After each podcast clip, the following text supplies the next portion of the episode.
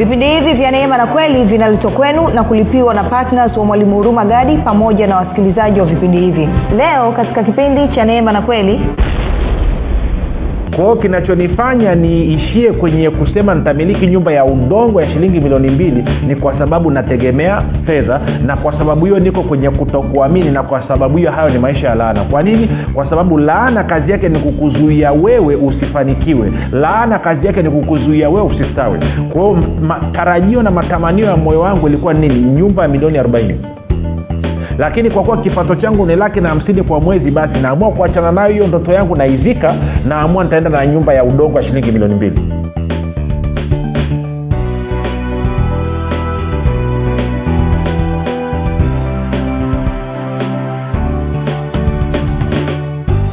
Popote pale ulipo rafiki ninakukaribisha katika mafundisho ya neema na kweli. Jina langu naitwa huruma gadi. Ninafuraha kwamba umeweza kuungana nami kwa mara nyingine tena ili kuweza kusikiliza kile ambacho bwana wetu yesu kristo ametuandalia. Kumbuka tu mafundisho ya neema na kweli yanakuja kwako kila siku muda na wakati kama huu yakiwa na lengo la kujenga na kuimarisha imani yako uo unayenisikiliza ili uweze kukua na kufika katika cheo cha kimo cha utimilifu wa kristo. Kwa lugha nyingine ufike mahali uweze kufikiri kama kristo uweze kuzungumza kama kristo na uweze kutenda kama kristo. Waibrania 116 inasema kwamba pasipo imani haiwezekani kumpendeza mungu. Kwa maana wale wanaomwendea lazima waamini kuwa yuko na kwamba huwapa thawabu walimtafutao kwa bidii. Warumi moja kumi na saba inasema pia mwenye haki ataishi kwa imani. Hivyo fanya maamuzi ya kuishi kwa imani na kuishi kwa imani ni kumpendeza mungu. Ndio maana mafundisho haya neema na kweli yanakuja kwako kila siku ili kuweza kukujengea uwezo wewe na kuimarisha imani yako ili mwenendo wako wa kila siku uweze kuwa wa kumpendeza mungu kufikiri kwako kuna mchango wa moja kwa moja katika kuamini kwako. Ukifikiri vibaya utaamini vibaya. Ukifikiri vizuri utaamini vizuri. Hivyo basi fanya maamuzi ya kufikiri vizuri na kufikiri vizuri ni kufikiri kama kristo. Na ili uweze kufikiri kama kristo huna budi kuwa mwanafunzi wa kristo na mwanafunzi wa kristo anasikiliza na kujifunza na kufuatilia mafundisho ya neema na kweli. Kama ungependa kupata mafundisho haya kwa njia ya video kwa maana njia ya picha basi unaweza kwenda kwenye youtube channel ukasubscribe. Chanel yetu inaitwa mwalimu huruma gadi subscribe usisahau kubonyeza kengele lakini pia usisahau kushare hiyo linki na wapendwa wengine iliweze kuijua kweli. Na utakapoangalia video usisahau kulike. Lakini pia kama ungependa kupata mafundisho hayo kwa njia ya sauti unaweza kwenda kwenye google podcast ama apple podcast ama spotify. Andika mwalimu huruma gadi itakuja pale subscribe alafu utapata mafundisho. Sio haya tu yanaendelea na mafundisho yote ya nyuma utayapata. Mafundisho yetu kwa njia ya sauti yana mb ndogo sana ni mb takriban kumi na moja. Kwa hiyo basi fanya hivyo alafu kwa hii ndizo mb kumi na moja unaweza kupata mafundisho kila siku. Wiki nzima itakuwa ni mb sabini na saba. Kama ungependa kupata mafundisho haya kwa njia ya whatsapp ama telegram unaweza ukatuma ujumbe mfupi sema niunge. Tuma katika namba 789 e, tano sifuri sifuri mbili nne mbili. sifuri saba nane tisa tano sifuri sifuri mbili nne mbili. Nawe utaunganishwa baada ya kusema hayo basi tuendelee na somo letu linalosema mapinduzi katika fedha na uchumi wa mkristo mapinduzi katika fedha na uchumi wa mkristo. Na tumeshaangalia mambo mengi mazuri hichi ni kipindi chetu cha saba na tuko mahali pazuri kabisa. Kama ukuweza kusikiliza vipindi sita vilivyopita fanya hivyo. Ni muhimu sana. Kumbuka siri ya mafundisho ya kristo ni kusikiliza tena na tena na tena. Kwa hiyo hebu nenda katafute mafundisho ya nyuma uweze kusikiliza basi utaweza kwenda vizuri. Uh, kabla ya kuendelea nitoe shukrani tu kwako wewe ambaye umekuwa ukisikiliza na kufuatilia mafundisho ya neema na kweli kwa uaminifu mkubwa kabisa ukihamasisha wengine waweze kusikiliza lakini pia ukienda kuwafundisha na wao kile ambacho umejifunza pia ni kushukuru wewe ambao umekuwa ukifanya maombi kwa ajili ya wasikilizaji wa vipindi vya neema na kweli vipindi vya neema na kweli maombi kwa ajili yangu mimi pamoja na timu yangu. Asante sana kwa maombi yako. Usiache kuendelea kuhamasisha wengine wajiunge katika maombi na wewe kwa ajili ya kuombea kazi ili kristo aweze kutamalaki katika maisha ya wakristo wote mwisho ni kushukuru wewe ambaye umefanya maamuzi ya kuwa patna wa vipindi vya neema na kweli. Asante sana kwa kutumia mapato yako na fedha yako kuhakikisha kwamba habari njema ya ufalme wa mungu habari njema ya kristo kweli ya kristo inawafikia watu wengi mamia kwa maelfu ya watu. Asante sana kwa uaminifu wako. Kama anavyosema huko nyuma nitaendelea kusema tena kwamba kuna watu ambao hawatakaa waweze kufikiwa na injili isipokuwa kwa njia ya redio. Kuna watu ambao hawaruhusiwi pia na viongozi wao kwenda kwenye semina kuhudhuria kufundishwa. Pamoja na kwamba wameokoka wanazuiwa wanafugwa kwa hiyo injili kwa njia ya redio ni njia nyepesi sana ya kuwafikia watu ambao katika utumwa kwa sababu ya mafundisho mabovu na kuwaweka huru. Kwa hiyo asante sana kwa ajili ya uaminifu wako. Na kama ujawa patna ni kushauri uwe patna unasema kwa nini mwalimu nataka niwe patna vipindi vya neema na kweli? Wewe unarusha vipindi kila siku sunao wafadhili? Moja hatuna wafadhili ambao wanatufadhili kwa ajili ya kurusha vipindi. Na mbili ni tuna gharama lazima tulipia haturushi vipindi vibure kwao vipindi tunalipa radio station lakini zaidi ya yote pia hatuna wafadhili. Mfadhili ni nani? Mfadhili ni wewe unayenisikiliza na mimi ambaye nazungumza na wewe. Kwa kwa pamoja tukishirikiana tuna uwezo wa kulipa gharama za hizi redio kwa hiyo nakutegemea kwamba kama umesema mimi ni mdau neno linanibariki neno linanibadilisha neno linanijenga mkono mtupu wa ulambu rafiki tabasamu. Kwa hiyo unatakiwa uanze kushiriki na wewe kuchangia katika gharama za vipindi vya redio. Unasema mwalimu lakini mi sina usiogope. Anza na hiyo shilingi mia tano neema ya yesu kristo baraka ya bwana itafanenda kazi juu ya hiyo shilingi mia tano alafu itaongezeka mpaka na utaweza kufika kwenye malaki na malaki na malaki. Kwa hiyo yes mia tano ruksa elfu ruksa elfu mbili elfu tatu elfu nne elfu tano elfu kumi elfu ishirini laki na kuendelea ruksa kabisa. Baada ya kusema hayo tuendelee na somo letu siku ya leo. Aa, nikumbushe tu haraka haraka nilikuambia kwamba mapinduzi maanaake ni mageuzi ya ghafla ya kishindo ambayo mtu anayafanya katika maisha yake anavyoendesha maisha yake ama anavyofanya shughuli zake. Na nikakwambia hatua ya kwanza kabisa ya kutoka kwenye umaskini maanaake ni lazima uuchukie umaskini na kuukataa umaskini. Kwa nini? Kwa sababu yesu kristo alikuwa maskini ili mimi na wewe tuweze kuwa matajiri. Bwana yesu alikuwa maskini ili mimi na wewe tuweze kuwa matajiri. Hilo ni jambo la kwanza. Jambo la pili nikakwambia lazima ufanye maamuzi ya kuanza kuishi kwa kutegemea ufalme wa mungu badala ya kutegemea fedha. Na tukazungumza mambo kadhaa. Sasa nataka tuende moja kwa moja kwenye kile ambacho tuliishia tukikizungumza kipindi kilichopita. Kipindi kilichopita tulizungumza kutokea kwenye engo hii kwamba bwana yesu amesema katika matayo 6 anasema msijisumbue basi mkisema tule nini tunywe nini tuvae nini. Ama msifanye wasiwasi basi mkisema tule nini tunywe nini tuvae nini.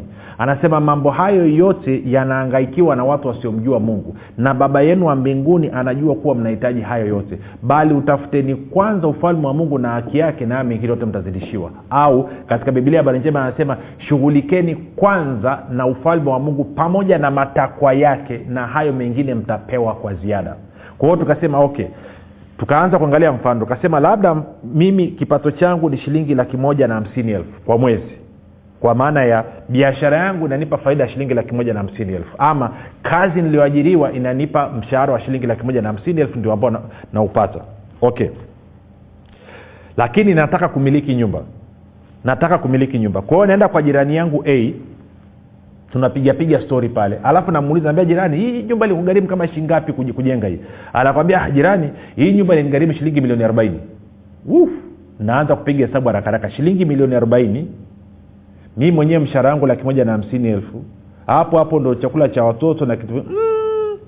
okay tunapiga piga stori pale nakuwa mpole.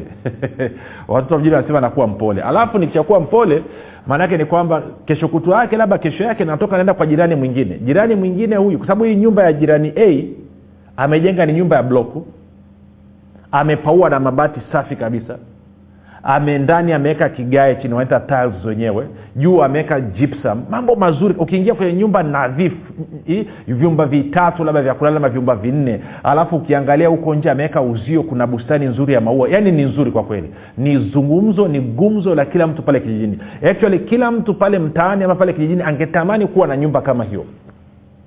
Na huyu jamaa ameweza kujenga kwa sababu ni kati ya wafanyabiashara wakubwa hapo mtaani. Ama hapo kijijini. Okay nasema du laki na hamsini. Taweza kweli? Naenda kwa jirani yangu kesho yake kesho kutu wake mwingine. Huyu jamaa yeye ana nyumba ya udongo. Tunapigapiga stori pale nyumba yenyewe ya udongo ina kasebule ina vyumba viwili vya kulala. Chumba mkono wa kulia chumba mkono wa kushoto. Juu lakini amewezeka kwa bati namuuliza se bwana hii nyumba vipi?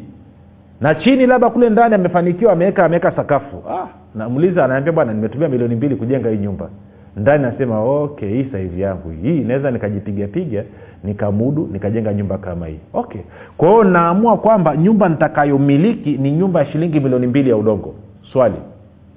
Je ndio nyumba ambayo ni chaguo langu? Au chaguo langu ilikuwa ni nyumba ya milioni arobaini? Lakini kwa kuwa nimeona kipato changu akiwezi kunimilikisha hiyo nyumba nimeamua sasa hivi kuishia kwenye nyumba ya milioni mbili ambayo ni ya udongo. Sasa nikakwambia ninapoishi kwa kutegemea ufalme wa mungu nathibitisha kuwa imani yangu iko kwa mungu na hayo yanaitwa maisha ya baraka. Ninapoishi kwa kutegemea fedha ninathibitisha simwamini mungu niko katika kuto kuamini na kwa maana hiyo hayo yanaitwa maisha ya laana kwa hiyo kinachonifanya niishie kwenye kusema nitamiliki nyumba ya udongo ya shilingi milioni mbili ni kwa sababu nategemea fedha na kwa sababu hiyo niko kwenye kutokuamini na kwa sababu hiyo hayo ni maisha ya laana. Kwa nini? Kwa sababu laana kazi yake ni kukuzuia wewe usifanikiwe. Laana kazi yake ni kukuzuia wewe usistawe kwa hiyo tarajio na matamanio ya moyo wangu ilikuwa nini? Nyumba ya milioni arobaini lakini kwa kuwa kipato changu ni laki na hamsini kwa mwezi basi naamua kuachana nayo hiyo ndoto yangu naizika naamua nitaenda na nyumba ya udongo wa shilingi milioni mbili. Kwao nilitakiwa nifanye nini? Tukirudi katika matayo ile sita eh, kumbuka bwana yesu anasema msijisumbue basi mkisema. Sasa nitaondoa habari ya vitu pale niingize nyumba milioni arobaini. Tuko sawa? Kwa bwana yesu angekwambia nini? Angekwambia usijisumbue basi ukisema nitawezaje kujenga nyumba ya milioni arobaini? Nitawezaje kumiliki nyumba ya milioni arobaini? Alafu angekwambia ninakwambia hiyo nyumba ya milioni arobaini unayotaka hata watu wa mataifa watu wasiomjua mungu wao ndo wanaangaikia. Ndio wanachoma akili wanaangaika wanapiga hesabu namna ya kujenga nyumba ya milioni arobaini. Kwa hiyo bwana yesu nifanya nini? Anakwambia jishughulishe kwanza na ufalme wa mungu na matakwa yake na hiyo nyumba ya milioni arobaini utaimiliki. Kwa nini? Kwa sababu baba yako wa mbinguni anajua kuwa unahitaji hiyo nyumba. Sindio anasema mambo hayo yote huhangaikiwa na watu wa siomjua mungu. Lakini baba yenu wa mbinguni anajua kuwa mnahitaji haya yote. Bali shughulikeni kwanza na ufalme wa mungu na matakwa yake na hayo mtapewa kwa ziada. Kwa hiyo bwana anasema shughulika na ufalme wa mungu kwanza na matakwa yake. Na nikakwambia matakwa katika ufalme wa mungu nini ni imani kwa hiyo maana yake nini? Anasema kwamba nikakwambia unatakiwa ufike mahali katika maisha yako. Shughuli yoyote ya maendeleo ufikirie ufalme wa mungu kwanza. Shughuli yote ambayo ni changamoto ufalme wa mungu kwanza. Kama nataka kumiliki nyumba milioni arobaini niseme ja na ufalme wa mungu nimepewa kwa ajili ya kuniwezesha. Kama nimeletewa ada ya mtoto naambia natakiwa nilipe ni imeji sasema ya na ufalme wa mungu upo hapa utashughulikiwa si kila jibu la changamoto yangu iwe ni shughuli ya maendeleo ama ni shughuli ambayo ufalme wa mungu kwanza. Kwa natakiwa nifikiri ufalme kwanza baada ya kufikiri fedha kwanza.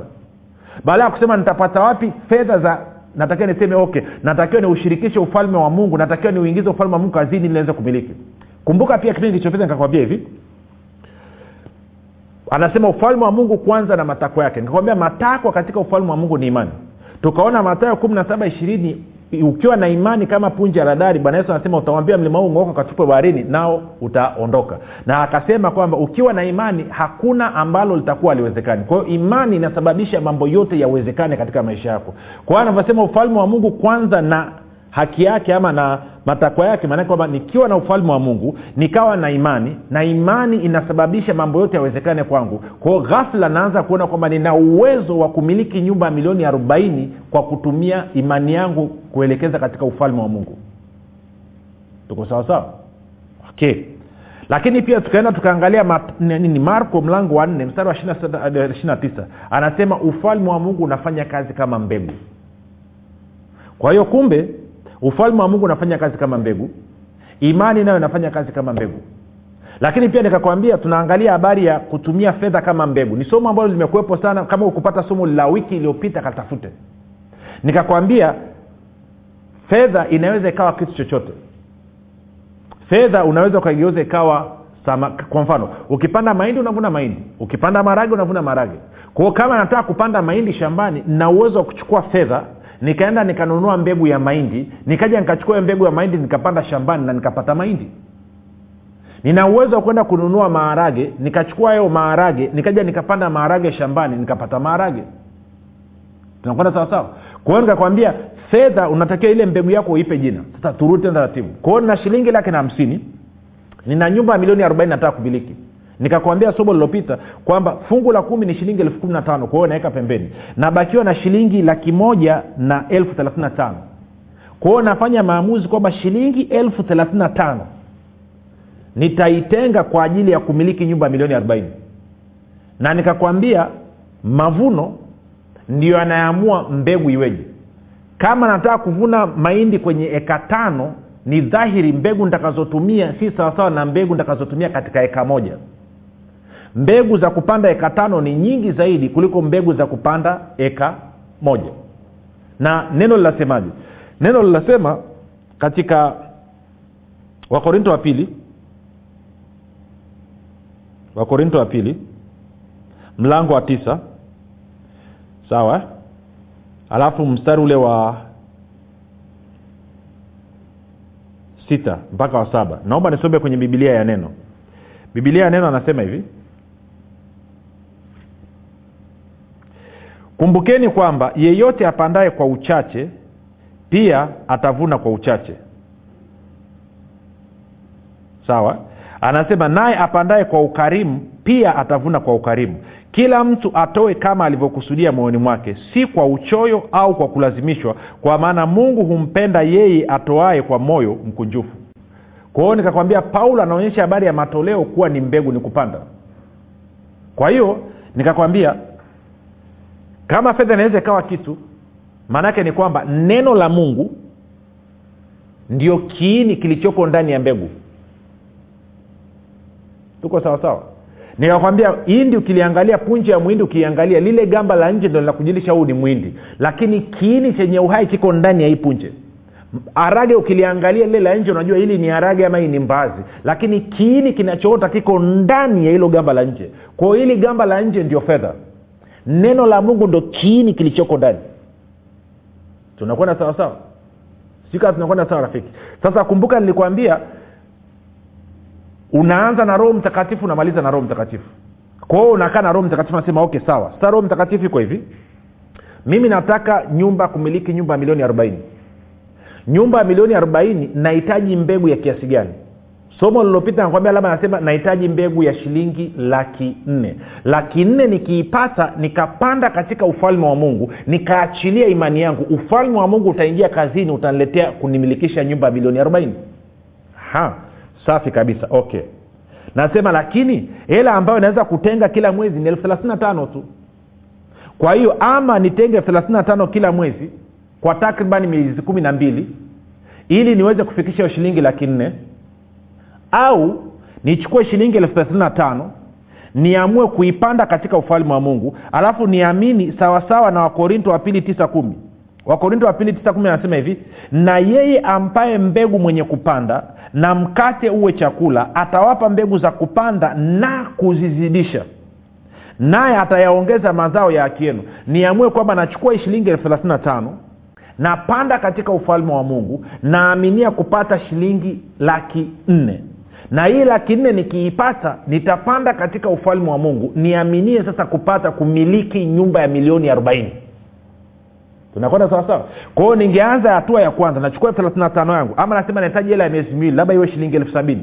Nae nachukua shilingi elfu sabini nimeweka kwa miezi miwili. Kwao hiyo elfu sabini ni mbegu naita nini? Naita hii hii ni kwa ajili ya mbegu ya kupanda kwa ajili ya kumiliki nyumba na mbegu nayotaka ya, ya kupanda shingapi shilingi laki nne. Kwao napanda katika ufalme wa mungu. Sawasawa na wakorinto wa pili tisa kumi. Hiyo ndio kiini ambacho kitaingia ndani ya hii shilingi elfu thelathini tano. Ama ita, itaingia ndani ya hii shilingi elfu sabini. Hicho ndo kiini. Lile neno. Kwa hiyo navyoachilia katika ufalme wa mungu naamini kwamba mungu atazidisha alafu itaniletea nini? Itazidishwa hiyo mbegu zitakuja thelathini tano za kutosha lakini pia itaniletea na shilingi laki nne. Ambayo hii laki nne nikiipata sasa ndo nitaipanda sasa katika ufalme wa mungu. Kwao naangalia okay.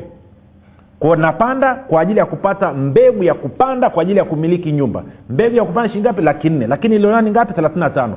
thelathini na tano naita hii ni naaminia mbegu ya kupanda kwa ajili ya kumiliki nyumba sawasawa na nini? Sawasawa na wakorinto wa pili tisa kumi. Kwa wakorinto wa pili tisa kumi ndio kiini kilichoko ndani ya ile mbegu shilingi elfu thelathini na tano. Tunaanza kuelewana? Sasa chukulia nimeshapanda alafu imepita labda mwezi mmoja miezi miwili nimepata hiyo shilingi laki nne. Imekuja nayo mkononi wa shilingi laki nne. Okay. Ningefanyaje sasa kupanda kwa ajili ya kuaminia nyumba? Ningeanza kupita kwenye neno kuangalia je kuna neno lolote la mungu ambalo linathibitisha watu walimilikishwa nyumba ambazo hawajajenga wao kwa hiyo ningeanza kupekua kwenye neno labda ningeenda kwa mfano kwenye nehemia. Twende nehemia mlango wa tisa. Nehemia mlango wa tisa na mstari ule wa ishiri na tano. Inazungumzia wana wa israeli walivyotoka misri wakati wanakuja kuingia kanani sasa. Anasema mstari wa ishiri na tano wakaitwaa miji yenye boma na nchi yenye neema wakazitamalaki nyumba zilizojaa vitu vyema birika zilizochimbwa mizabibu na mizeituni na miti mingi yenye matunda. Okay angalia hii. Tuone kwenye bibilia habari njema anasema nini. Bibilia habari njema anasema hivi. Miji yenye ngome wakaiteka wakachukua nchi yenye utajiri majumba yenye vitu vingi vizuri. Aha kwao israel walimilikishwa majumba. Lakini tuende tukaangalie kumbukumbu la torati sita kumi na moja. Kumbukumbu la torati sita kumi na moja ama kumi hadi kumi na moja. Kumbuka torati kumi hadi kumi na moja. Sita kumi hadi kumi na moja. Sita kumi hadi kumi na moja. Anasema hivi tena itakuwa atakapokwisha bwana mungu wako kukuleta katika nchi aliyowaapia baba zako babu zako baba zako abrahamu isaka na yakobo ya kuwa atakupa miji mikubwa mizuri usioijenga wewe na nyumba zimejaa vitu vyema vyote usizojaza wewe na visima. Hii tafsiri gani nasoma? Nahisi kama sorry. Anasema hivi. Anasema na nyumba zimejaa vitu vyema vyote usizojaza wewe na visima eh, anyway. Kwa kiingereza inasema tofauti. Moja soma biblia ya neno. Biblia ya neno anasema mstari wa kumi na moja. Nyumba zilizojaa vitu vizuri vya aina nyingi ambazo hukuvijaza. Okay.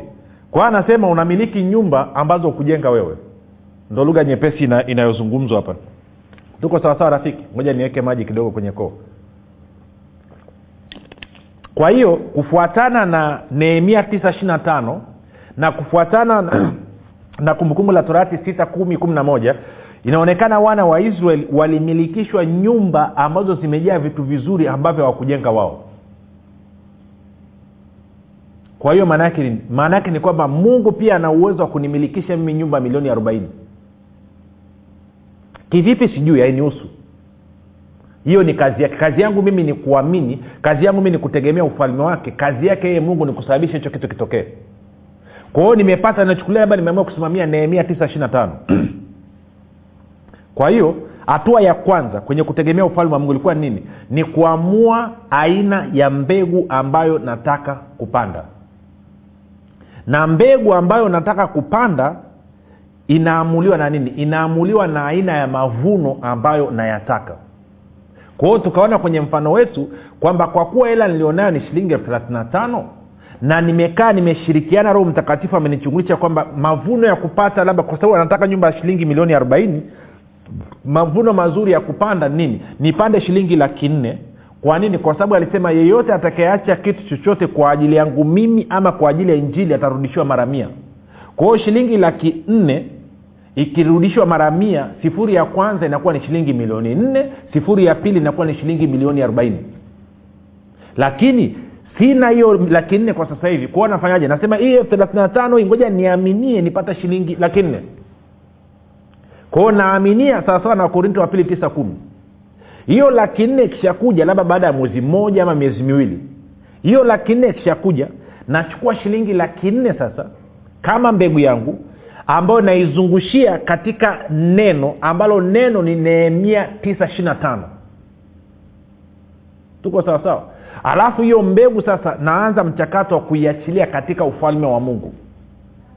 Kumbuka ufalme wa mungu unafanya kazi kama mbegu. Imani nayo inafanya kazi kama mbegu. Tuko sawa sawa? Neno la mungu nalo linafanya kazi kama mbegu kwa hili neno la mungu ambalo ni nehemia tisa ishiri na tano ambalo nimelizungushia gamba la nje nimezungushia nayo shilingi yangu elfu thelathini na tano ama nimezunguzia shilingi amisori nimezunguzia gamba la nje kwa shilingi laki nne. Kwao ile laki nne ile mbegu sasa hivi naita nini? Hii ni nyumba. Kwao mbegu yangu ya shilingi laki nne naita ni nyumba. Kwa nini? Kwa sababu naaminia ukipanda nyumba utavuna nyumba tunakwenda sawasawa? Kwao maanaake ni kwamba inafika inabidi nichukue hatua ya kuachilia hii shilingi laki nne sasa katika ufalme wa mungu. Kumbuka napanda katika ufalme wa mungu. Kumbuka ule mfano wetu. Bwana yesu akachukua samaki wawili akachukua na mikate mitano akamshukuru mungu. Na namshukuru mungu kwa ajili ya hiyo shilingi laki nne ama kwa ajili ya hiyo shilingi thelathini na tano? Alafu unaibariki. Unaweka mkono juu yake unabariki hiyo hela. Unasema baba katika jina la yesu kristo nabariki hii fedha asante kwa maana nitakapoiachilia na kupanda katika ufalme wako. Sawasawa na nehemia tisa ishiri na tano. Ama sawasawa na wakorinto wa pili tisa kumi.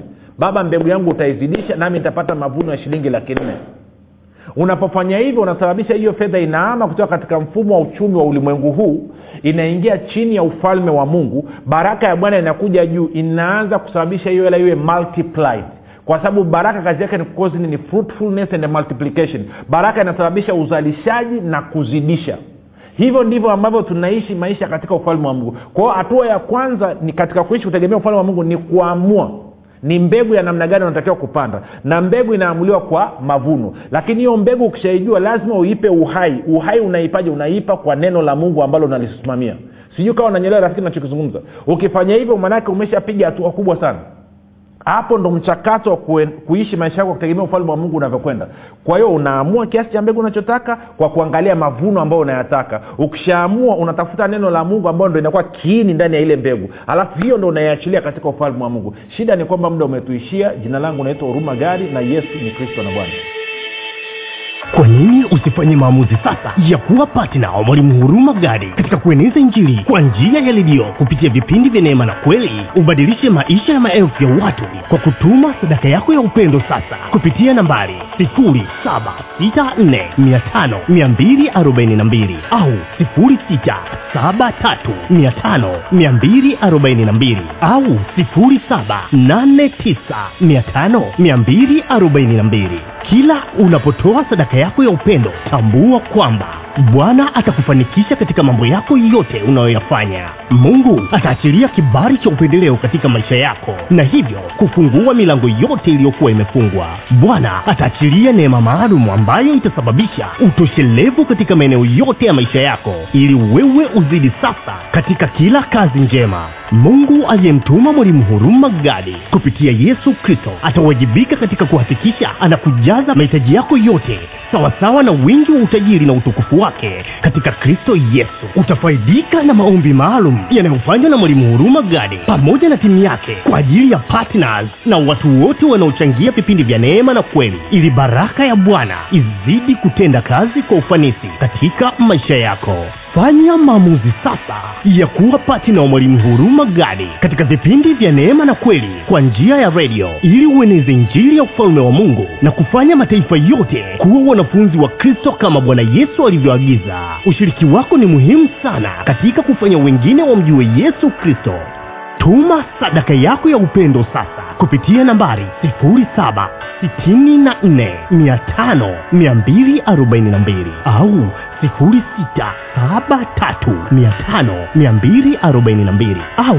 7895242